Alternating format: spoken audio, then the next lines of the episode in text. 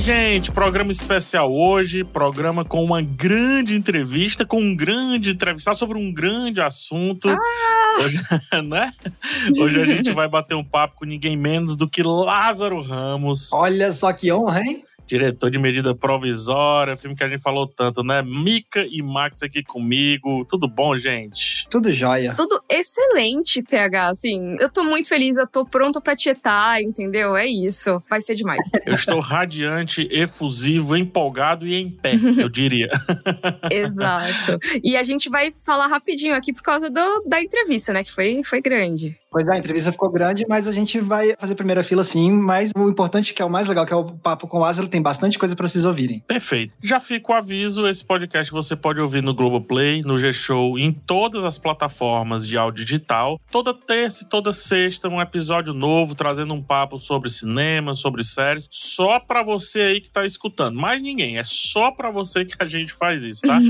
é exclusivo, é gerado pelo algoritmo Cena Aberta para os seus ouvidos especificamente. Quem disser que escutou, assim, ah, também isso não, você não, foi só para mim que eles fizeram. Pode falar. e como a gente já falou, hoje temos Lázaro Ramos, mas antes temos o Primeira Fila, um Primeira Fila Pocket, um Primeira Fila Express. Vamos lá para ele? Bora! Bora!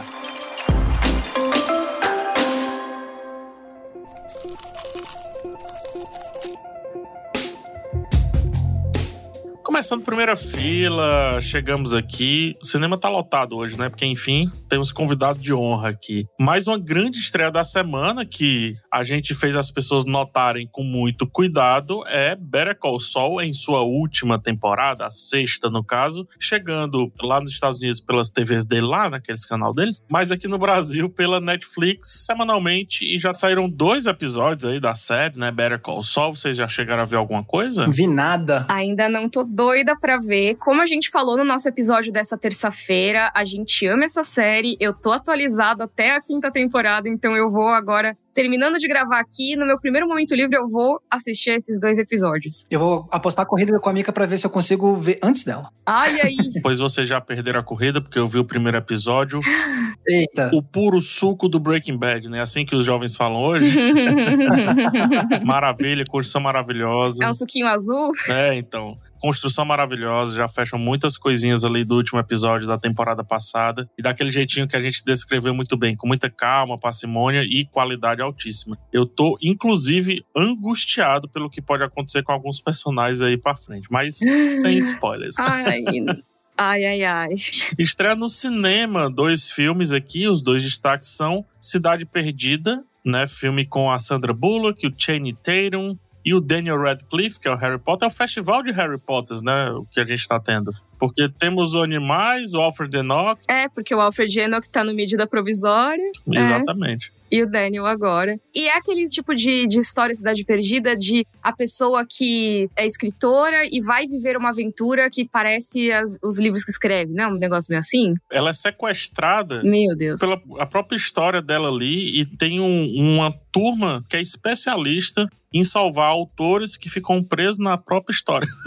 Amei, amei. E eu acho muito bom que é o modelo que aparece nas capas dos livros que vai encarnar o herói. Exatamente. Que é aquele tipo de livro que é, tem sempre o cara super musculoso, né? E tudo mais. Exatamente. É, aquele Pope, né? Que existe até hoje. Na capa, exatamente. Tá aí a dica Cidade Perdida, falando mais uma vez o nome, tá? E temos também uma grande estreia um documentário, barra animação, barra internacional, porque também foi indicado a filme internacional. Que a gente falou pouco sobre ele aqui no podcast. Exatamente, por isso que eu peço, eu acho que Mika falou agora, eu peço para Max falar sobre Flea, nenhum lugar para chamar de lá, chegando aos nossos cinemas aqui no Brasil, vírgula, finalmente, exclamação.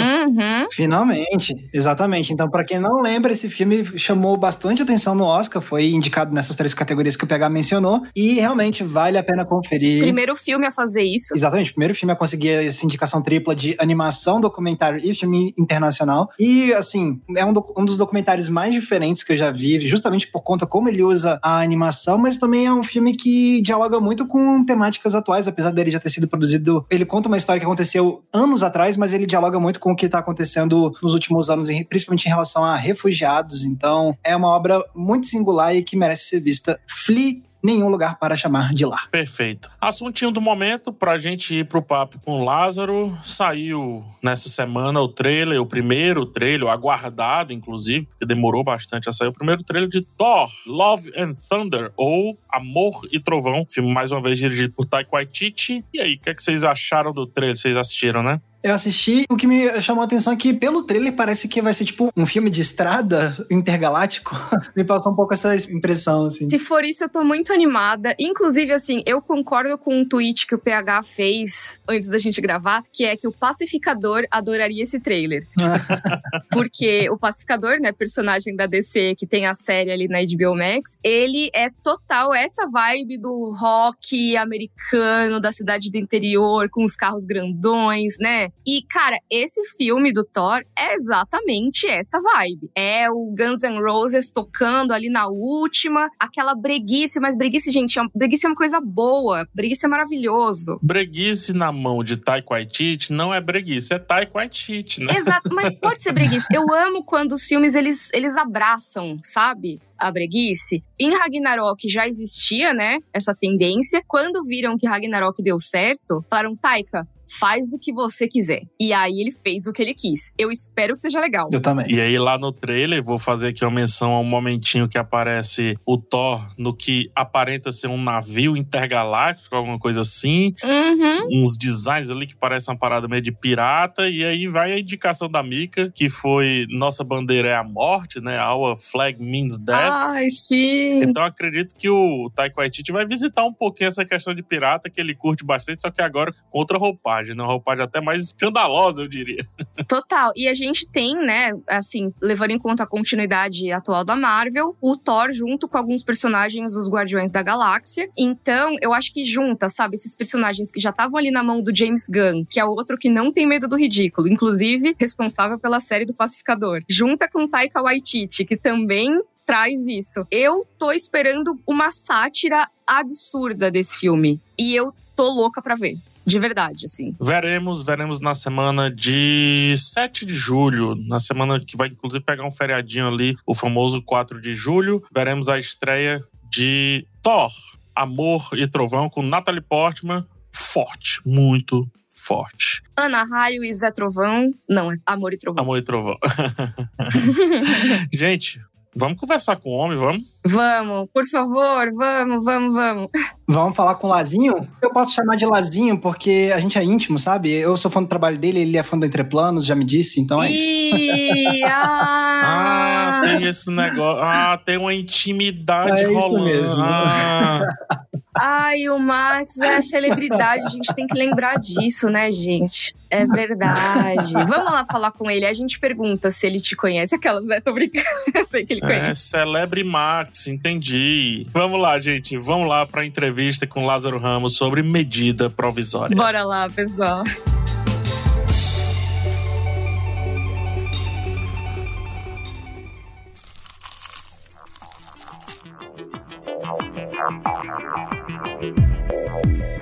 Muito bem, voltamos do Primeira Fila e agora temos aqui com a gente Lázaro Ramos. Lázaro que acabou de lançar o filme Medida Provisória, cuja história se passa num Brasil de um futuro distópico, quando o nosso governo decreta uma medida que obriga os cidadãos negros a migrarem para a África, na intenção de retornar então às teóricas origens, né? O filme discute um pouco isso, é bem legal. Então, vendo-se nesse centro aí de terror, dois primos se refugiam em um apartamento e vão debatendo questões sociais e raciais. Essa é a sinopse oficial aí de medida provisória. E o filme tem um forte elenco, eu vou destacar só alguns nomes. Tem um elenco maravilhoso, bem grande também. Mas eu destaco Thais Araújo, Alfred Enoch, Seu Jorge, Adriana Esteves e Renata Sorrá, dentre vários outros, obviamente, né? E Lázaro, co-roteirista, diretor, agora podcast também aqui conosco. Verdade. Bem-vindo, Lázaro. Que bom falar com vocês. Obrigado. Ai, que felicidade. Nossa, a minha também tá com vocês aqui, que são promotores da paixão pelo cinema, que é o primeiro elogio que faria a vocês. Prometo fazer seis até o fim do papo, tá bem? Vão contando aí. Os seis trabalhos de Lázaro, né? É, pois é. Tô muito feliz de poder falar sobre o Medida com vocês. Também, Lázaro. Agora, você sabe que eu tô tendo que talvez mudar a sinopse do filme, né? Porque não é mais futuro? Pois é, tô achando que eu tenho que falar que é um filme de época. Nossa. Porque várias das coisas, infelizmente, já aconteceram. Toda vez que eu ouço a sinopse, eu vejo, é, gente, talvez não seja mais uma distopia. É, realmente. Pois é. E você falou, ah, promotores desse cinema e tudo. Cara, o Medida Provisória eu acompanhei, assim, tipo Copa do Mundo, sabe? Estreia, não estreia, vai, vem, para onde vai, para onde não vai. E a gente até comentou aqui no podcast, inclusive, né? A gente tava toda hora falando, ai, quando que vai estrear? Quando que vai sair? E aí, quando finalmente saiu, a gente comemorou aqui. Pois deixa eu te falar, eu tava o oposto, já não tinha mais a menor paciência pro filme, já tava angustiado, querendo soltar na internet uma cópia pirata, porque foi muito tempo de espera. Eu voltei a me apaixonar pelo filme há duas semanas atrás, quando o público começou a assistir ele, que aí eu entendi o filme. Nossa. Mas eu já tava no desespero. Teve um dia que eu fiquei revoltado. Não vai, não vai. Porque se vai, não vai, né? Vai, é angustiante, né? É tipo final de TCC. Exatamente. A gente tava preparado para lançar no SXSW, aquele sonho. Hum. Comprei passagem, me organizei e nada. Nossa. Ai, nossa. Mas é bom porque eu acho que chegou na hora certa e tem uma coisa que é inevitável, né? Quem é dono do filme mesmo é o público. Não tem jeito. Sair mais uma vez eu reforcei essa lição que eu aprendi muito tempo lá atrás. Porque quem manda mesmo é o público. Mas assim, já cabe a minha primeira pergunta com relação a esse vai não vai. São angústias que acontecem, enfim, aconteceu, né? Eu também fico angustiado na expectativa de ver o filme, na expectativa de ver o filme no cinema, inclusive e tal. Mas tá feliz que agora o filho tá no mundo? Como é que tá sendo essa recepção? O que que seus olhos não esperavam e estão vendo, digamos assim? Nossa, eu tô muito feliz e superou minhas expectativas. Eu, quando a gente começou o projeto e ao longo do tempo, eu sempre dizia assim: ah, gente, eu só quero que seja um filme que provoque debate. Não precisa nem ter prêmio, não precisa ter boas críticas, mas se as pessoas forem assistir, levarem o tema para suas vidas e encontrarem estímulos para entrarem na luta antirracismo, eu já vou estar feliz. Isso está acontecendo, só que está indo para além. Tem acontecido coisas muito emocionantes, como, por exemplo, uma professora daqui do Rio de Janeiro que colocou como tarefa para seus alunos de geografia assistirem uma determinada sessão do filme e ela bancou a pipoca dos alunos. Ai, que demais. Uhum. Grupos de rolezinho que estão se organizando. Eu falei muito sobre isso ao longo das entrevistas, pedindo para as pessoas assistirem na primeira semana, porque a gente tem dois grandes blockbusters e daqui a pouco vem um terceiro aí que tomam muitas salas. E aconteceu, a gente não tem a quantidade de salas ideal, mas todas as salas que nós temos estiveram lotadas. Isso para mim é um marco histórico que eu nunca pensei que fosse acontecer. E os debates e interpretações que as pessoas têm do filme vão muito além das minhas intenções. Claro que a gente tem vários subtextos, a gente tem pesquisas que foram feitas, mas as pessoas estão me surpreendendo com outras interpretações, como por exemplo, o nome Capitu, teve uma pessoa que me trouxe uma interpretação que conectava a Capitu com a Capitu do Dom Casmurro. Ele falou tanta coisa que eu tô começando a mentir e dizer que foi intencional. Porque eu achei que era um negócio tão inteligente que eu quis roubar para mim. É, tipo, pensei, aham, era a minha intenção desde o início. Que bom que você percebeu, nossa. Mas, ó, Lázaro, eu queria compartilhar que isso sobre as sessões estarem lotando, eu sou testemunha disso. Eu fui ontem ver o filme em uma sala de circuito comercial, rede grande de cinema, ao lado de blockbusters, e a sala tava lotada. E uma coisa que não costuma acontecer em todos os filmes, exceto aqueles que as pessoas sabem que tem as cenas pós-créditos, as pessoas ficaram até o final dos créditos e aplaudiram. Então, assim, eu queria trazer isso aqui e não é pra te lamber nem nada. É só pra dizer como testemunha que isso tá acontecendo. As pessoas estão indo realmente prestigiar o filme. Talvez muitos também saibam de toda a treta que teve pra estreia e tudo mais, mas eu acho que o boca a boca tem muita vez nisso, né? Leva as pessoas para salas para participarem e para fazerem parte desse lançamento e apoiar o cinema nacional. Exatamente, apoiar o cinema nacional e eu acho que o boca a boca se dá também porque as pessoas têm se identificado, compreenderam a aproximação que tem com o nosso dia a dia e isso também é importante ser falado, né? Porque o nosso cinema tem muito disso. E aí gosto muito de falar que não é apenas de um gênero, né? A gente tem as comédias que tem um público mais certeiro no nosso cinema, mas quando o filme nacional atinge esse lugar, o público vai Por isso que é importante defender esse território. Agora, deixa eu contar uma coisa que eu soube ontem, quando chegou o relatório de público. Me, me dê a opinião de vocês aí para ver se eu posto isso ou não. Lá na Bahia, em Salvador, tudo bem que é minha terra, mas na quinta-feira, num mesmo cinema, numa sala, Dumbledore tinha sete espectadores e o Medida tinha 260. Será que eu posto chupa Dumbledore? eu tô errado se eu postar isso? Será que, que vão me cancelar os fãs do Harry Potter? Eu te daria pilha errada de você falar chupa outra pessoa, a pessoa que escreveu o filme, mas enfim. É, verdade, Ih, verdade. Pois é. é. Mas aí é pilha errada. Né? Mas nem posso fazer isso porque tem um pedacinho de Harry Potter no medida provisória, né, com o Alfred Enoch. Tem o Alfred Enoch, exatamente. É verdade, é verdade. o fandom vai ficar dividido entre xingar você e louvar a performance dele, né?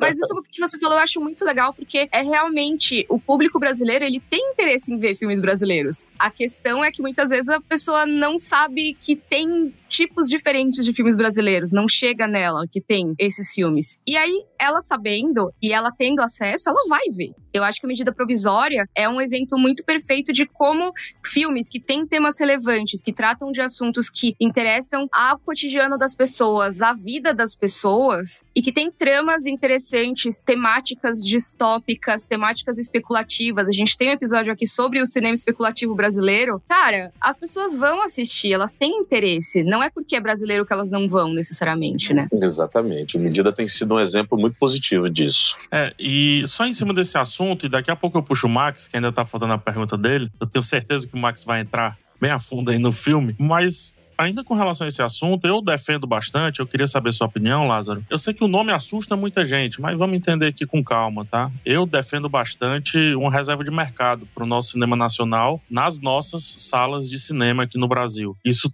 tem dado certo em outros países, o cinema tem aparecido, tem até ganho Oscar, um tal de Parasita aí que ganhou Oscar e tal. É um filme que nasce também de uma reserva de mercado que existe na Coreia e tudo, e ajudado pelo governo coreano a brilhar no mundo fora do país e tudo. E eu fiz um levantamento na semana de estreia só das capitais, assim, se a gente for entrar no interior aí esquece assim de sala de cinema, só nas capitais, né? E tinha capitais que tinha uma sessão ali para medida provisória, uma sessão esquecida. Eu tuitei sobre isso isso. E as pessoas vêm com um assunto muito é demanda. Aí eu, peraí, não é demanda, irmão. Eu fui assistir o Animais Fantásticos uma hora da tarde e não tinha ninguém no cinema. Exato. Só tava eu e mais duas, três pessoas. Não é demanda, né? É opção. Você sabe o que é que aconteceu numa das salas? A gente recebe muita denúncia também por causa disso. Teve um cinema que, na sala do medida provisória, todo mundo morrendo de calor, o ar-condicionado desligado. A Mariela Xavier, inclusive, atriz do filme, saiu para ver o que estava acontecendo, entrou na sala do lado, tinham 10 pessoas assistindo o outro filme, o filme do, do Bruxinho, o ar-condicionado ligado. Não há nada que explique isso. É uma falta de prestígio e isso é uma coisa que acontece várias vezes. Inclusive, falando-se dessa demanda, o de Pernas por Ar, por exemplo, da Ingrid Guimarães, estava em cartaz com público, lotando as sessões e o filme foi retirado antes para ser ocupado por outro tipo de filme, por filmes hollywoodianos. Nada contra os filmes hollywoodianos, mas se a gente tem um público que quer assistir, se a gente pode fortalecer a indústria nacional, eu não entendo por que a gente permita que isso aconteça, né? Isso é uma das coisas que a gente precisa discutir seriamente. É, não, não é que sejam todas as salas de cinema, né, né, Lázaro? Assim, 20% ali pra gente, pro nosso, porque tem esses 20% interessados. Eu rodo o festival, cara. Você veio no Cine São Luís, você sabe como é que foi a sessão do Cine São Luís. Eu já sabia antes de sair de casa como seria a sessão do Cine São Luís lotada, parece um estádio de futebol. Tem demanda. Foi assim com o Eurydice Guzmão, foi assim com vários outros filmes. Tá entendendo? Por isso que eu falo muito dessa reserva de mercado. É, não, tem outra coisa também, né? É porque muita gente não sabe, né? Mas por incrível que pareça, no Brasil a gente ainda não chegou ao potencial máximo que o cinema pode ter dentro das salas. Porque se você for pensar que o filme brasileiro que mais foi assistido teve quantos? 15 milhões? Eu não lembro mais qual é o nosso recorde agora. Nós somos 220 milhões de brasileiros. A gente tem poucas salas no Brasil. Muita gente não sabe disso, né? Há poucos anos saiu um comparativo que dizia que a quantidade de salas que nós temos no Brasil é quase a mesma quantidade de salas que tem na cidade de Nova York. É, são 3 mil e tantas salas, o que representa metade das salas, por exemplo, do México. Quase o mesmo número de salas de Portugal, que é um país do tamanho de um estado nosso. Várias pessoas, quando a gente comenta de algum filme nacional, ou mesmo algum filme estrangeiro que seja menos blockbuster, menos hypado, a gente recebe vários comentários nas redes sociais de inscritos que não têm cinemas nas cidades deles, ou quando tem, o cinema só tá passando um filme e normalmente é um grande blockbuster, sabe? As pessoas nem têm como ver legalmente as estreias principais, porque só chega uma que é aquela gigante. Essa é a questão. O Medida tá passando por isso. Aí, para falar do lado positivo também, o próprio público do Medida tá levando esse debate. Eu tenho que agradecer muito ao público, porque o público, além dos debates todos ligados às temáticas do filme, estão debatendo isso também, denunciando sala que anuncia o filme, chega lá o filme não tá, denunciando horários ruins. Tem sala que botou o filme 10 e meia da noite, muita gente dizendo, poxa, e o transporte para voltar para casa? Ou 11 horas da manhã, numa quinta-feira, que é um horário que as pessoas estão trabalhando, você não vai assistir. Então esse debate está rolando também. Agora eu quero trazer Max para o debate. Max, por favor, eu sei que você preparou 800 perguntas. Vamos a uma delas. Vem, Max, vem, Max. A empolgação aqui de fazer um monte de perguntas. Só para dar pitaco, é, realmente eu acho muito importante tudo isso da gente debater sobre a presença né, dos filmes brasileiros e ter reserva de mercado, só para não parecer que eu não tô dando pitaco sobre isso. Eu concordo com tudo isso que vocês estão dizendo. Mas eu queria mais realmente tipo, perguntar umas coisas sobre o filme em si, né? De ter visto o filme e as impressões que ele me causou. E uma coisa, Lázaro, que me surpreendeu é porque, como eu fui sabendo que era um filme de distopia, teoricamente, e aí, então, aquele negócio, muito filme de distopia, ele se foca muito no lado trágico e sombrio da história. E você mesmo falou agora há pouco sobre como, na verdade, tem mais de um gênero nesse filme. Então, me surpreendeu muito a quantidade de humor de leveza que também tem no seu filme, né? Então, eu queria te perguntar por que que, na sua opinião, é tão essencial ter esse humor e essa leveza para contar essa história e esse humor e essa leveza ser tão importante quanto a parte séria e, e, sombria e trágica, digamos assim. Era uma estratégia. Eu não tinha muita certeza dessa estratégia, mas ela é motivada por três coisas. Primeiro, porque ao falar desse assunto que está aí um motivo bem pessoal, né, na minha vida, em muitas das obras que eu faço, né, falar sobre luta antirracista tá no Apaió, tá no Mr. Brown, tá no Topo da Montanha, tá no Na Minha Pele que eu escrevi. Eu exercito muitas linguagens para falar sobre esse assunto e eu queria experimentar um outro formato. Segunda coisa é porque eu tenho a sensação de que muitas vezes filmes que contam histórias negras começam já com os personagens animalizados, perseguidos, excluídos e para um olhar viciado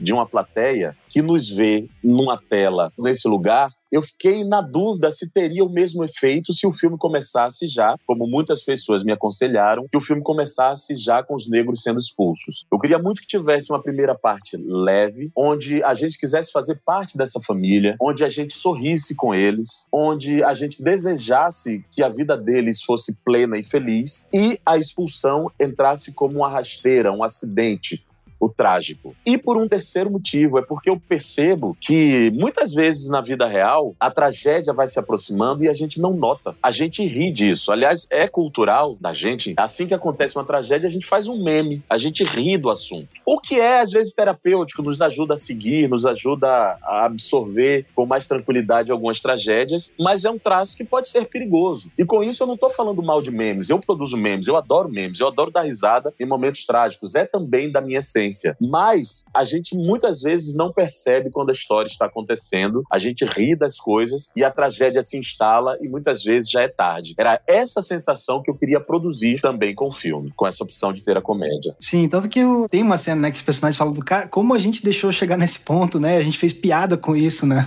Exatamente. Mas você sabe que na época, quando eu filmei essa cena, eu não tinha noção de que essa fala era tão importante. Tanto é que é uma cena que o seu Jorge fala de costas, entrando na cozinha. Não tem um close, não tem um momento para maximizar a mensagem. Eu não sabia que era uma fala tão impactante que ela seria tão essencial para nossa narrativa. É mesmo, ele fala passando, é, eu lembrei agora. Ele fala meio que passando assim, parece um caco às vezes, né? Muito bom. É. Talvez até por isso que tenha batido tão forte quando eu vi o filme. Eu acho que até por ser uma coisa de uma conversa tão cotidiana de assim, a perda do direito é uma coisa que pode ser cotidiana. Eu vi algumas outras entrevistas que você tinha comentado de algumas distopias, por exemplo, The Handmaid's Tale, né? Uhum. E me lembra muito no The Handmaid's Tale quando do nada o cartão de crédito para de funcionar Uhum. das mulheres e elas começam a, ah não, aí agora parece que os homens têm que administrar os fundos, hahaha, sabe? É. E as coisas vão sendo tiradas aos poucos e eu acho que o filme, o Medida Provisória, ele mostra muito bem como às vezes os direitos podem ser retirados de uma hora para outra e a gente vai que nem aquela coisa que é mentira, mas que eu acho que é uma metáfora que ainda funciona, da rã na panela, né? Que só vai percebendo quando a água tá fervente. Exato, Tá fervendo. Não é verdade essa história, mas eu acho que para as pessoas acaba sendo verdade. exato. A sociedade só reage quando já tá meio tarde demais, às vezes, né? É, essa sua pergunta também me faz trazer aqui uma referência importantíssima, que é o texto do teatro do Alder Anunciação, do Namíbia Não, que deu origem a isso tudo. É um texto de 2011. Maravilhoso. Desde 2011 ganhou o Jabuti, fizemos no teatro, o primeiro elenco era o Flávio Baurac e o próprio Aldri, e já estava tudo ali. Foi isso que me interessou. É muito curioso que quando o Aldri, o Edmilson Barros, na verdade, um amigo em comum, ele faz o segurança do filme, ele pediu para eu ler um- o primeiro texto do Aldri, para eu dar opinião sobre o texto. E quando eu li, imediatamente eu não quis fazer aquilo como ator, eu quis dirigir, porque é, me veio logo uma opinião de que aquilo era uma coisa muito potente que talvez pudesse ter desdobramentos, como o cinema, justamente por trazer uma linguagem diferente para falar sobre isso. Então faço aqui a minha referência ao Aldri também. Muito bom. E, inclusive, isso me faz pensar, né? Porque a peça começou a ser encenada em 2011, se eu não me engano, né? Uhum. A gente tem muito tempo. E o projeto do filme foi lá pra 2013 que começou a surgir a ideia. Foi mais ou menos isso, não é? Isso, exato. Então, o que eu acho engraçado é que esse filme ele parece muito como, ah, é um filme que está sendo produzido em resposta ao clima político dos últimos três ou quatro anos, sendo que é um projeto que começou a ser desenvolvido bem antes disso, né? Então, eu queria saber, vocês chegaram a se atentar aos eventos pós 2013, digamos assim, para ir atualizando a história e deixá-la um pouco diferente do original? Olha, talvez uma coisa ou outra, mas o exercício era o oposto, era fazer assim um futuro trágico para ser um alerta. E aí, assim, por um lado, me envaidece isso ter acontecido com o filme, né? Essa atualidade, porque isso mostra o poder da arte. E quando nós artistas estamos atentos ao movimento do mundo, a gente consegue produzir alertas e coisas relevantes, né? Como medida. E falo isso não como um elogio a mim ou somente à nossa equipe, mas a arte em si, né? Trazer à tona essa função da arte, eu acho que é muito importante, principalmente porque muitas vezes a gente leva a função da arte somente como entretenimento. Não que entretenimento não seja importante, mas esse espelho da nossa realidade é algo muito relevante que a arte traz também. E essas coincidências que aconteceram no filme são uma prova disso. Mas por outro lado, me leva a ficar muito triste também, porque quando a gente estava ali atrás alertando sobre polarização, radicalismo, sobre a importância da luta antirracista enquanto projeto de nação, parece que essa mensagem foi dita e entrou por um ouvido e saiu pelo outro. Isso me entristece. Por isso que eu tenho falado muito sobre esse ano eleitoral, porque eu acho que ano eleitoral é um ano em que a gente refaz pactos, né? Refazer pactos da convivência comunitária, né? O que é que a gente quer para o futuro da nossa nação? O que é que a gente quer enquanto códigos de conduta para nossa convivência coletiva, porque é inevitável. É inevitável. Vamos conviver de qualquer jeito. Então é importante que no ano de eleição de líderes a gente pense bem no nosso voto. Nunca foi tão importante votar e se posicionar sobre o que a gente quer para a convivência coletiva. Somos um país múltiplo, somos um país plural, somos um país de muitos desejos e a gente precisa equilibrar e mediar isso. Espero que o Medida, dentro do tamanho que um filme pode ter, ele seja um estímulo a isso, para a gente não sair da sala de cinema somente com o sentimento de que a gente viu um filme bacana que nos entreteve, mas sim de que a gente tem responsabilidade nas nossas escolhas. E ela está no voto, e ela tá na maneira com que a gente se comporta na nossa convivência diária. Se trata disso também. É, com os outros, né? Não necessariamente apertando botõezinhos apenas. Muito legal. Eu queria dar parabéns, Lázaro, pra segunda camada do filme. Eu falei isso na minha crítica, assim, o cuidado que existe na segunda camada. Eu digo que o, os bons filmes, eles acontecem quando a gente aperta um pouquinho mais o olho, né? E aí na crítica eu falei, você tem uma cena que tá sendo falada sobre colorismo, o plano geral me traz uma esquina com a rua Machado de Assis. Eu, opa, tá acontecendo alguma coisa na segunda camada, e isso vai acontecendo diversas vezes. O personagem do seu Jorge traz até um pouco disso, sobe essa discussão quando pinta o rosto ali, cria um enfrentamento e tudo mais, né? Agora me fala sobre o projeto, assim, como é que foi a concepção desse, desse design de produção, dessa blocagem, ou seja, dessas cenas, que vai além do teatro, quer queira, quer não, né? Vai para nos contar um outro filme fazer ele ser eterno. Me diz aí mais ou menos onde é que tá esse Lázaro diretor nessas brincadeirinhas aí, vai. Olha, foi justamente da dificuldade de adaptar o teatro para o cinema. As respostas vieram daí. Os primeiros roteiros que nós fizemos, e aí incluo também o nome do Elísio Lopes Júnior, que não foi citado, depois o Lusa Silvestre entra, a gente, como somos homens de teatro, tudo que a gente fazia tinha uma carga teatral grande. A gente tinha muita dificuldade de transformar isso em imagem. O fato do filme ter demorado tanto tempo, pelo menos em mim, veio um desejo de conseguir outras camadas através da imagem que desse conta de uma sensação que a gente tinha, que é assim, será que vai ser somente esse filme que a gente vai fazer na vida? Se for o único filme que eu dirigi na vida, eu quero que todas as mensagens estejam presentes. Então eu preciso ser muito esperto para conseguir trazer essas outras camadas. Então, por exemplo, essa rua que você cita, que é a Rua Machado de Assis, aqui no Rio de Janeiro, no Flamengo, ela apareceu primeiro. É uma rua que eu transitava muito e eu disse assim, poxa, eu queria fazer a cena do colorismo nessa rua e terminar na placa. Só que tinha uma dificuldade de produção que era conseguir conectar ela com o prédio onde os primos morassem. Perfeito. Um dia, vagando pela rua e falando para o Cláudio Souza, que fez a produção de locação, ele falou de um conjunto de apartamentos que alugava muito para fazer cinema. Inclusive, é o mesmo apartamento em que o Daniel Filho filmou. Ah, esqueci o nome do filme agora. É com a Marília Pera, Débora Falabella e Reinaldo Janequini. Ah, já já vem o nome. E era exatamente na esquina da Machado de Assis. Aí é o milagre do cinema, de ter encontrado o prédio que é na mesma rua, que inclusive é um prédio perfeito. A geografia dele facilita muito pro filme. A gente não tem estúdio, a gente filmou a interna dos primos, a portaria e a rua Machado de Assis. Aí já é, são os deuses e deusas do cinema que fizeram com que isso acontecesse. E, depois de um tempo, começou a virar um desafio bom, que era o desejo de dialogar com quem faz cinema e colocar em todas as cenas alguma mensagem subliminar. Então, vou dizer aqui, inclusive para os estudantes de cinema ou os apaixonados por cinema, que em todas as cenas tem alguma mensagem que tem a ver com a mensagem do filme ou apenas com o fato de fazer cinema pura e simplesmente. Muita gente ainda não descobriu, não encontrou, mas quando forem assistir uma segunda vez, vão ver que nas paredes tem mensagem, no tipo de cenografia tem mensagem, na roupa que está sendo usada tem mensagem. Livros. Livro, nomes de personagens, a escolha de atores e suas funções. O Emicida está ali, muita gente fica dizendo por que, é que ele está fazendo aquela ação ao longo do filme todo, que só vai ser descrito o motivo na cena final. Dona Diva é o primeiro rosto a aparecer ali, não é à toa. Então isso acabou virando prova de gincana e que foi maravilhoso poder fazer isso. Foi um aprendizado de como fazer cinema. Eu acho que eu dei uma resposta longa para falar, na verdade, isso, né? Porque é a tradução do que a gente tinha ali no teatro para o cinema. Eu acho maravilhosa a sua resposta, porque você começa falando um pouco aqui sobre o filme, dizendo que, poxa, o pessoal tá tendo interpretações que eu não refleti sobre isso, né? E ao mesmo tempo você me traz um, um baita de um pragmatismo em montar muitas coisas, entre aspas, perfeitas, perfeitas no sentido de orquestradas, para que as pessoas enxerguem, consumam e também debatam. Ou seja, é o poder da semiótica. A semiótica, você quanto mais organiza, menos as pessoas veem, quanto menos você organiza, mais as pessoas veem, né? E, e as duas coisas funcionando perfeitamente. Então, fico os parabéns. Eu reitero o que eu falei. Os bons filmes, eles acontecem na segunda camada. E essa segunda camada de medida provisória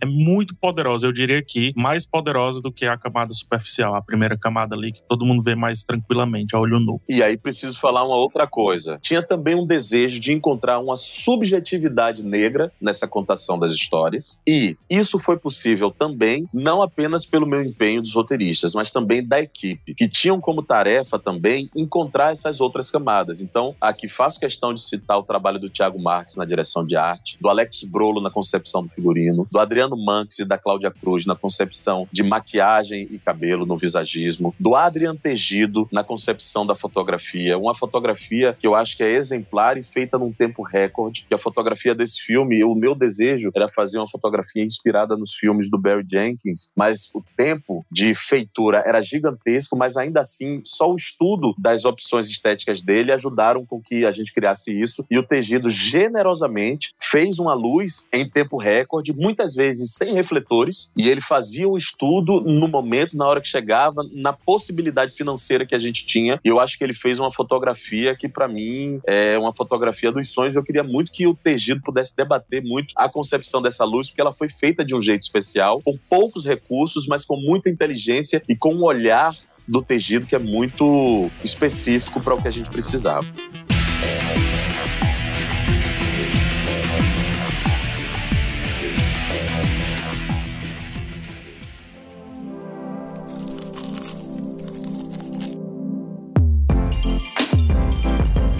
Lázaro, a gente estava falando sobre essa transição do teatro para o cinema e, assim, eu amei tanto a pergunta do PH como a sua resposta. Eu acho que, assim, foi maravilhoso, ainda mais notando que, assim, né, não são apenas easter eggs, eles trazem outra camada de interpretação e isso é muito maravilhoso. Mas uma outra coisa que eu acho que tem, nossa, para mim traduz muito essa transição do teatro para o cinema é que a peça Namíbia Não, que você citou, né, como a principal inspiração e, assim, primeiro já queria elogiar aqui o texto que é é incrível e acho que pro cinema ficou de outra forma incrível também. Você na peça tem uma coisa muito interna, né? Você tem muito o apartamento. No filme você tem mais espaços, né? Você tem muitos mais espaços retratados e um deles que é o que me chama mais atenção com a força dele é o da escola de samba. Na verdade, a imagem da resistência das escolas de samba. Agora quando você tava falando da fotografia, eu pensei que para mim talvez seja uma das partes mais interessantes do design de produção do filme e da fotografia por causa do, dos reflexos que tem ali, das, das cores e tudo mais. Então, eu queria saber como que foi o processo para construir esse local específico no filme do Afrobunker, porque a importância já está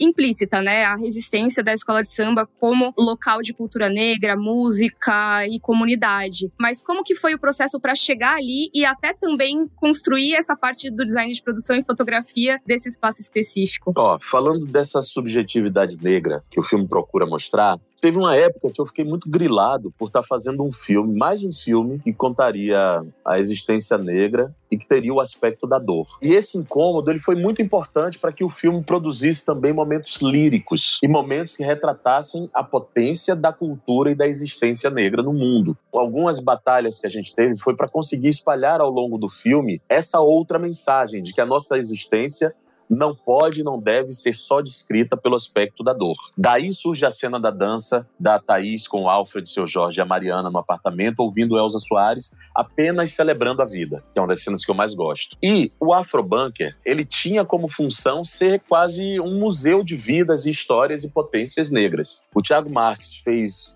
junto com a equipe dele, fez um trabalho incrível de pesquisa, apresentou esse espaço que dialoga muito com a estética afrofuturista. É uma pena que ali tem menos cenas do que eu gostaria, tem lados do cenário que eu não consegui mostrar também, e na verdade agora tem até uma possibilidade das pessoas conhecerem, porque eu estou lançando até hoje o Diário do Diretor, medida provisória, hoje no dia que a gente está gravando, e tem um QR Code com as fotos dos bastidores e o Afrobunker. Nesse QR Code a gente botou o máximo de fotos possíveis para as pessoas terem acesso a esse trabalho que é uma obra de arte, feita por vários artistas. E vocês sabem que foi feito, sabe como? Além de ser feito com doações de escolas de samba, a equipe do Thiago também foi para o Carnaval Carioca, esperava o fim dos desfiles e pegava aquilo que era desprezado no fim dos desfiles. Sim, que tem um monte que fica depois, né? É, exatamente. O mausoléu das fantasias que o pessoal reaproveita para outros desfiles depois, né? É, eu recomendo muito as pessoas, se puderem, assim, é uma edição muito pequenininha do livro, são mil livros somente que a gente está lançando, mas esse QR Code, além do texto que de compartilhando os bastidores, processo de criação, ele é muito interessante, porque o trabalho que o Tiago fez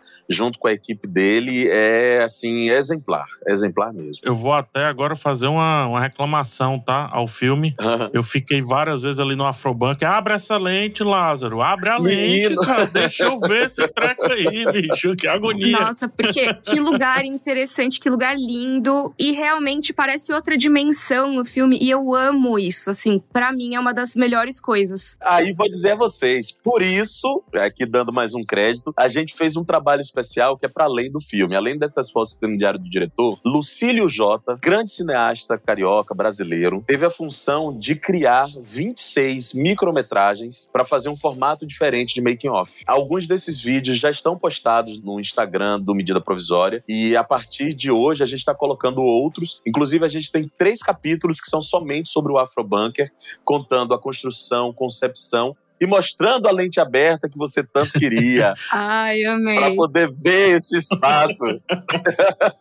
Eu quero uma série spin-off só com o Afrobunker, entendeu? Só com é, o dia a dia, vontade, né? sabe? O pessoal planejando. É, é, isso. Tem que ter uma série derivada. Agora tudo vira série derivada. então tem que ter a série do Afrobunker com o MC, entendeu? Com a Dona Helenita, todo ah, mundo lá. demais. Daí depende do público comparecer ao cinema para o filme continuar relevante e alguém bancar isso aí. Eu também concordo, pode ser bem legal. Ô, Globoplay, Globoplay, vamos lá Globoplay.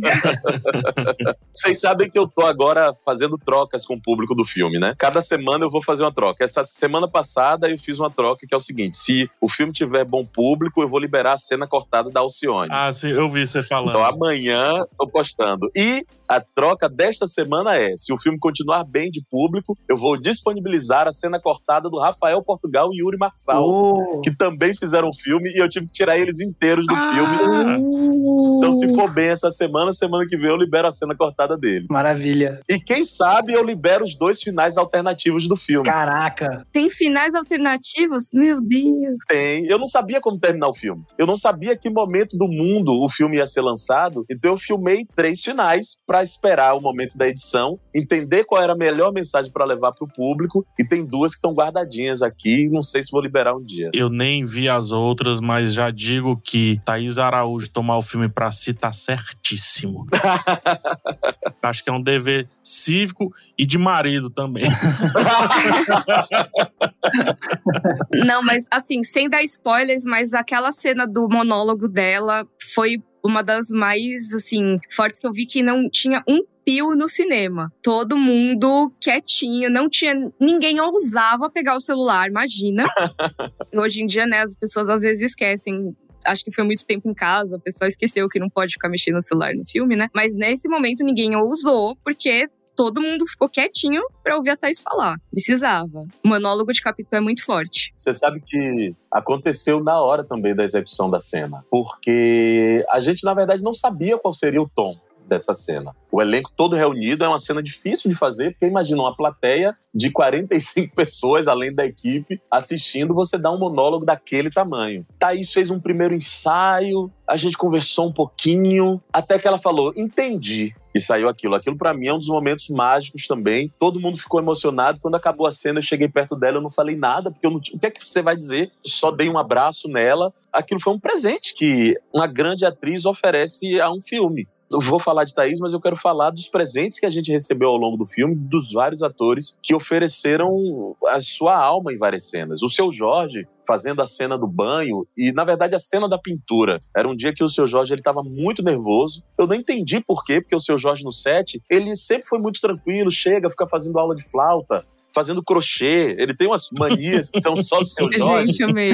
Você não entende o processo criativo dele, mas ele fica fazendo crochê, tocando flauta. E naquele dia, ele chegou muito nervoso e falou comigo muito severamente. Eu não entendi, porque o Jorge nunca falou assim. Ele falou: irmão, hoje é o dia de ter silêncio e concentração no set. E a gente não vai fazer muitas vezes combinado? Aí eu falei, tá bem, meu irmão, tá bem. Então nem senta aí para medir a luz. Outra pessoa mediu a luz e a gente não ensaiou e ligou a câmera. E foi isso. Eu não cortei hora nenhuma. Eu ia trocando de lente enquanto ele fazia, mudando a câmera de lugar enquanto ele fazia. Escolhi um eixo. Fiquei até preocupado porque eu disse, talvez eu não tenha a quantidade de planos suficientes, mas realmente ele tinha toda a razão. Era uma conexão com a ancestralidade, com a história de vida dele, com o que ele queria dizer com esse filme e que não estava expresso em palavras. Foi uma doação que ele fez. Assim como Alfred na cena da bancada, esse filme eu me surpreendia várias vezes, chegando ao ponto da cena final eu ser surpreendido pela chegada de Conceição Evaristo, que foi eu não sabia que ela iria. Ela chega quando a gente já está gravando a cena, várias pessoas que foram ali voluntariamente, sem receber cachê, somente para estarem naquela cena. Ela cruza a multidão, ela vem até mim na câmera e fala: Eu não podia faltar nessa caminhada. O filme é feito disso também. Eu espero que as pessoas notem esses pequenos momentos, porque isso são depoimentos que as pessoas que estão ali na tela estão querendo dar para o mundo. Assim, o filme todo a gente percebe isso, que tem muita entrega, mas o ato final, o terceiro ato, tem, assim, acho que tá todo mundo rendido ao filme, ao trabalho. Eu até fiquei me perguntando, cara, eu acho que esse ato final foi todo realmente feito no final, porque às vezes o pessoal faz primeiro, né? Porque resolve logo as cenas de multidão, depois faz as menores, não sei. Eu fiquei pensando, pareceu realmente ser feito no final. Foi uma apoteose mesmo, né? É uma apoteose, mas é uma apoteose, não é uma apoteose cinematográfica, é uma apoteose documental. O filme, ele muda um pouco o idioma dele, né? A forma de falar. Isso é muito perceptível. Se Lázaro disser que não, ele tá errado. Porque muito bom. PH tá matando o autor no, na entrevista com o autor. Meu Deus, PH. Não, essa eu tenho que concordar. Também acho que foi isso. é, mas é isso. E fica os parabéns. É, o nosso papo tá se encaminhando pro final. E eu vou dar a honra de Max fazer a última pergunta. Depois a gente faz uma rodada de encerramento. Pode ser? Agora eu fui pego de surpresa. pressão, pressão, pressão. Tá, eu tenho uma boa pergunta para fechar que é: pô, então esse projeto tomou muito tempo de, de trabalho, etc. Agora você com certeza tá muito feliz de estar tá soltando isso no mundo, né? Mas e agora, os próximos passos? Quais são os próximos projetos? Você sabe que eu vou dirigir muito, cara. Nunca achei que fosse me tornar diretor de audiovisual. Durante um momento eu achei que dirigir era somente uma vaidade. Eu não sabia se eu tinha uma voz ou algo útil para fazer nessa posição. Meu trabalho como ator é a minha grande paixão de vida, mas agora eu assumo que eu também sou diretor, porque eu entendi que tem uma força aí que não vem só de mim, mas sobre o meu pensamento coletivo do cinema, que eu preciso aplicar mais vezes. Eu já dirigi um outro filme que é outra coisa, é um musical para jovens, chamado Um Ano Inesquecível Outono, protagonizado pela Gabs e pelo Lucas Leto. Tem a Isa estreando como atriz. Estou muito feliz com o resultado, já terminei de editar. E eu agora tô doido para ficar nesse lugar aí. Tô até com medo, porque assim, eu gosto tanto de ser ator e eu sei que é um lugar importante da minha vida, inclusive para pessoas que curtem o meu trabalho, mas eu vou tentar ao máximo ocupar essas duas funções. Muito bom. Lázaro, te agradeço muito pelo papo. Você fica com a gente aqui pro balcão da locadora, a gente vai indicar uns filmezinhos, você também vai indicar. Mas fica o meu agradecimento e um agradecimento triplo, tanto por você estar tá participando, conversando com a gente, mas essa sua última fala é uma decisão muito difícil, assim, que você deixa o ego de lado quando você sai de frente da lente e vai para de trás da lente, como cinéfilo, como quem gosta da semiótica. Eu me sinto muito feliz, muito tranquilo, muito representado por um homem preto, tá indo coordenar aquilo que eu vou ver, aquilo que eu vou assistir, gostar ou não são outros 500, mas aquilo que eu vou assistir e pensar e refletir sobre. Então ficam esses agradecimentos. Muito obrigado por também ir para trás das lentes. Eu acho que precisamos de mais Lázaros no sentido de cor, de homens negros, mulheres negras dirigindo também, aqui no Brasil principalmente, mas não só no Brasil, no mundo inteiro. Tomara que o nosso Oscar venha por você, se não agora, um dia. Fica aí já essa previsão. É isso. Muito obrigado. E aí, essa sua deixa traz um assunto que eu acho que é muito importante a gente debater hoje em dia também. Muita gente tem falado de mim nesse lugar de cineasta negro, mas eu queria chamar a atenção de que existem várias vozes nesse lugar também, né? Várias pessoas que precisam ter seus filmes prestigiados, muitos deles são curta-metragistas que estão trazendo outros olhares para o cinema, é e que precisam também de constância no seu trabalho, né? Muitas vezes a pessoa dirige um curta-metragem, vai dirigir um outro dali a cinco anos e não consegue mostrar esse lugar tão poderoso que são essas narrativas que estão escondidas escondidas e silenciadas, né? Tem muita coisa boa que virá desse lugar e que inclusive é um lugar de renovação do nosso mercado que tem contado tantas histórias. Então, peço aqui atenção a esses trabalhos, vou citar algumas pessoas como Viviane Ferreira, Juliana Vicente, Glenda Nicásio, o próprio Jefferson D, nosso Joelzito, que nunca deixa de ser relevante, e muitas e muitos outros. Perfeito. Muito obrigado mais uma vez. Acho que fico obrigado de Max também e Mica. Com certeza. E do Cena Aberta como um todo, Nossa, nosso público, certeza. que com certeza se divertiu bastante, né, gente? Com certeza. E vamos ver medida provisória. Vamos ver medida provisória e vamos agora ver outros filmes. Vamos também pro balcão da locadora. Bora!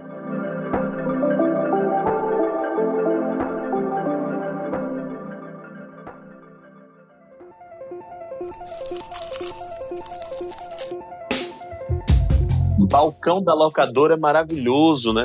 Porque é uma coisa que só a gente viu, né? Meu filho não faz ideia do que seja isso. Exato. Meu filho chamaria de botãozinho do streaming. Muito bom. Inclusive, a edição não corte, já iniciamos o balcão da locadora com essa fala de, de Lázaro. Amei. Temos um episódio, Lázaro, explicando esse tempo da locadora e o que de achos é esse, esse ser chamado VHS. Como que funcionava esses videocassetes e tudo. A gente denunciando nossa idade, Né, né? Exatamente. Ai, muito bem. Gente, quem quer abrir? Eu posso abrir, eu posso abrir. Então, a minha indicação pro balcão da locadora dessa semana é um filme brasileiro que eu já mencionei uma vez antes aqui no podcast, que é o Branco Sai, Preto Fica, do Adirley Queiroz. Pra mim é um grande filme. Tem disponível na Netflix. Não tô acreditando que você roubou minha indicação. Ah, não acredito. Sempre tem que ter alguém pra roubar a indicação dos outros, é quase regra. Ah, sempre tem um ladrãozinho, o Lázaro. Sempre tem um ladrãozinho aqui. Normalmente eu e o PH roubamos um do outro, mas agora o Max roubou do convidado. Que coisa mais feia, O Max. que Ah, tem de ladrãozinho nessa locadora? Eu vou mudar de canto Não, não, não. Então vamos fazer assim: a gente, a gente, a gente indica junto, Lázaro. Não, não, não. Tudo bem que eu tenho outra. Eu tô com dois outros aqui na manga. Massa, então eu vou falar o meu porquê do Branco Sai Preto Fica, se você quiser também trazer a sua, reforçar a indicação. Mas, ó, pra quem não conhece, Branco Sai Preto Fica é um filme do Adirley Queiroz, filme daqui do DF, de onde eu tô, e que ele tem um elemento de distopia também, ele é um futuro relativamente próximo, e você tem um governo que encontrou um jeito de ostracizar ainda mais os cidadãos negros e as comunidades periféricas, eles constroem fronteiras, literalmente, e é um filme que fala muito sobre reparação histórica também, só que de outra forma, bem diferente do que a gente vê em, em medida provisória. E ele mistura ficção científica, tem um quê de documentário também, porque ele fala de um evento real muito trágico que aconteceu no DF. É um filme muito diferente de qualquer coisa que eu já vi sendo produzido no cinema brasileiro, então fica aí a minha dica de branco sai, preto fica. Ótima dica. Lázaro, quer fazer sua indicação? Porque a Mica, se o Max roubou, ah, minha filha, a Mica, essa, essa é Lalauzinha que só ela. Essa Ah, olha aqui vocês. É pior que eu sou, gente. Eu sou. Todo mundo rouba a minha também, mas eu vou roubar dos outros. Se deixar eu antes, eu vou roubar. Lázaro, pode fazer sua indicação. Se quiser reforçar também a do Max, fica à vontade. Eu vou quebrar a regra, vou fazer indicação de um filme mais recente e um mais antigo que eu revi semana passada, que eu amo há muito tempo. Vou fazer o mais, mais recente, esse é a Rua Belle Falasse, do Barry Jenkins, que eu acho que foi menos visto do que merecia. Ai, é lindo. É de uma delicadeza, de uma qualidade estética e que traz o nosso James Baldwin mais uma vez para a cena, que é um autor que merece ser lido e relido. O filme, a fotografia, tudo é incrível. E, para não dizer que não falei dos clássicos ou dos filmes mais antigos, eu queria lembrar do Héctor Escola aqui, com um filme chamado Nós que nos amávamos tanto. Esse filme que fala sobre tempo, sobre afetos, eu acho que é uma ótima referência em todos os sentidos. Maravilha, muito bom. Mica, por favor. Eu tinha uma indicação aqui que era de um filme, mas eu decidi dar, como o Michel Arouca fala, piruletada. e eu vou indicar uma série que eu acho que tem um pouco a ver com algumas coisas que eu vi no Medida Provisória. Não que tenha sido uma inspiração, mas eu me fez pensar na série porque eu me identifiquei com algumas cenas, que é a série de Watchmen. É uma série recente da HBO, né, que traz uma continuação diferente do quadrinho e debate muito o histórico racista dos Estados Unidos. E tem algumas discussões que são trazidas no medida provisória que me lembraram e eu acho que complementam algumas discussões que eu vi no Watchmen e me fizeram pensar muito a respeito de rever a série. Meu público é muito nerdzinho, gosta muito de história de herói, mas teve muita gente que rejeitou Watchmen, essa nova série, exatamente pela discussão de temas raciais na série. E eu acho que vale muito a pena ver pra reimaginar alguns dos heróis que são apresentados nos quadrinhos. Então, fica aí minha indicação, é protagonizado pela Regina King. Ela tá Maravilhosa. maravilhosa. E cada episódio traz uma discussão diferente. Inclusive, foi uma das coisas responsáveis por reacender o debate sobre um massacre que aconteceu em Oklahoma no começo do século XX, nos Estados Unidos, que as próprias pessoas que moravam em Tulsa, a cidade que aconteceu o massacre, não sabiam, porque não era ensinado nas escolas. Eu acho que é uma série que acabou sendo, mesmo sendo menos prestigiada do que devia, ela acabou sendo bastante relevante nas discussões de lá. E eu acho que eu espero, na verdade, que o medida provisória ele já tá ganhando a atenção que a gente quer que ele ganhe, mas eu quero que ele ganhe mais ainda para reacender os debates por aqui. Inclusive, episódio 5 do Watchmen é dos melhores episódios de séries de todos os tempos. Desde que existe série, é incrível. Ai, que bom que você gosta também. eu fiquei pensando, cara, será que o Lázaro também já viu? Aí eu fiquei. Já vi, adoro. Ai, ai, que bom. Não é maravilhosa? É muito boa essa série, né? Aliás, o episódio 5 eu fiquei com inveja e pensei assim, por que, que eu não tive essa ideia? Já quero o Lázaro de Dr. Manhattan, fica a dica. Vamos lá aqui pra mim. oh, vamos fazer um episódio de Watchmen, vamos chamar o Lázaro, por favor, por favor, por favor. Vocês vão deixar o pessoal pirado da cabeça, então eu vou relaxar um pouquinho aqui na minha dica, tá? E aproveitar também, para biscoitar um pouco o nosso querido Lázaro Ramos, eu vou indicar O Homem que Copiava. Oh, Olha aí. Beleza. Filme maravilhoso, né? Filme dirigido pelo Jorge Furtado, protagonizado por um tal de Lázaro Ramos, um ator aí, sabe? Não sei se vocês conhecem. também protagonizado pela queridíssima Leandra Leal, que tem uma, uma curiosidade aqui. A Leandra também tá no caminho da direção agora, né? Fez o Divinas Divas, um esculacho de bom filme. Então fica também essa coincidência aí de Leandro e Lázaro em novos caminhos. Wagner também, em novos. Daqui a pouco Vladimir também tá indo dirigir tudo. Mas enfim, a indicação é o homem que copiava, né? Conta a história de um, um jovem trabalhador que tem uma brilhante ideia de copiar dinheiro, de falsificar dinheiro e sair daquela realidade quebrada que ele vive, encontrar um amor dele, poder dar um chameguinho pro amor dele, né? É evidente que ele vai entrar numa confusão sem tamanho aí, mas o destaque que eu trago é tanto a atuação de Lázaro, um, um Lázaro jovem, ali destemido, rápido, né? Brigando às vezes com texto e tudo, que é muito legal. E também, obviamente, da Leandra. Ela tem uma apoteose muito legal no filme. Mas o, o outro destaque é o roteiro, sabe? Tem uma viradinha super bacana, sem spoilers, que debate bastante aí essa questão do caminho fácil, da vida fácil, do certo pelo certo, o errado pelo certo, do sensato, por aí vai. É um filmaço, o Homem que Copiava. Esse sim eu lembro de ter alugado na locadora, tá? Esse eu lembro de ter alugado na locadora. Eu vou super entrar nessa recomendação também, só pra ser muito daquelas que eu aguentei o episódio inteiro, mas eu queria muito tietar. Lázaro, o Homem que Copiava foi um dos primeiros filmes que eu me apaixonei, assim, nessa minha juventude juventude cinéfila. assim, me apaixonei pelo filme como um todo, pelo roteiro dele, pela atuação de vocês. Você, a Leandra, principalmente, assim, cara, no meu coração desde então. Fica a minha recomendação junto com o PH aqui, tá? Vou tietar assim. Desculpa aí. Ah, que ótimo. E ele, não deixamos de falar que é do grande Jorge Furtado, dos melhores roteiristas do Brasil, com quem eu trabalhei muitas vezes. Eu, ele escreveu também o Mr. Brown. Direção e roteiro, bom dizer. Direção e roteiro. Direção e roteiro do Jorge. E o Jorge também tem um outro filme que eu trago aqui para esta mesa democrática. Saneamento básico. Que fala também sobre amor. exatamente, amor ao cinema. Tem que assistir Saneamento Básico, quem ama cinema. Tem um podcast muito obscuro que eu fiz antes do Cena Aberta que se chama Caçadores do Filme Perdido. E a gente tem um episódio sobre saneamento básico. A gente paga um pau pra esse filme, que aí eu só queria. Procurem aí na vida. Desculpa, Globo, se eu estiver indicando podcast antigo, não sei se eu posso, mas acho que tudo bem. Pode tudo, hoje pode tudo. Gente, vamos fazer rapidinho aqui as redes sociais, Mica, por favor. Você pode me encontrar no Twitter e no YouTube como Mikan, com três N's no final, e no Instagram como underline Miriam Castro. Maravilha, Max. Vocês me encontram no YouTube com o meu canal Entre Planos, tudo junto, e tanto no Twitter quanto no Instagram com a mesma arroba que é Max Valarezo, com um Z somente. E você procura PH Santos no TikTok, no Instagram, no Twitter, no Facebook, no YouTube, no meio da rua, que você vai achar. e nosso querido Lázaro Ramos, sua deixa sua última linha de voz aqui nesse podcast. Uau! Ah, uau! Não, só agradecer a vocês. Eu prometi que ia elogiar vocês seis vezes, só fiz uma, então a segunda elogio é: vocês são incríveis no tipo de pergunta que fazem, vocês são agradáveis de convivência, vocês prestam um serviço incrível que é falar sobre cinema sempre. Vocês, além de tudo, são bonitos. Fazer questão também de colocar esse elogio aqui. Falta mais um elogio? Muito Faltou, obrigado. foram quanto? Quatro? Não, já valeram por mil, por tá mil, tudo exato, certo. Tá Nunca me chamaram de bonito. tá vendo aí?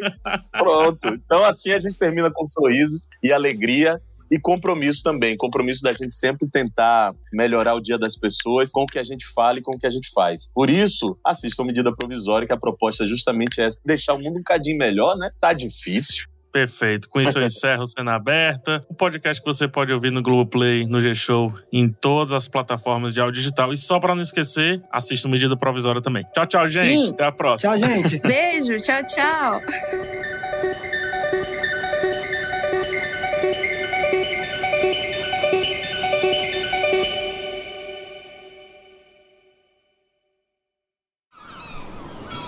Este podcast foi editado pela Maremoto.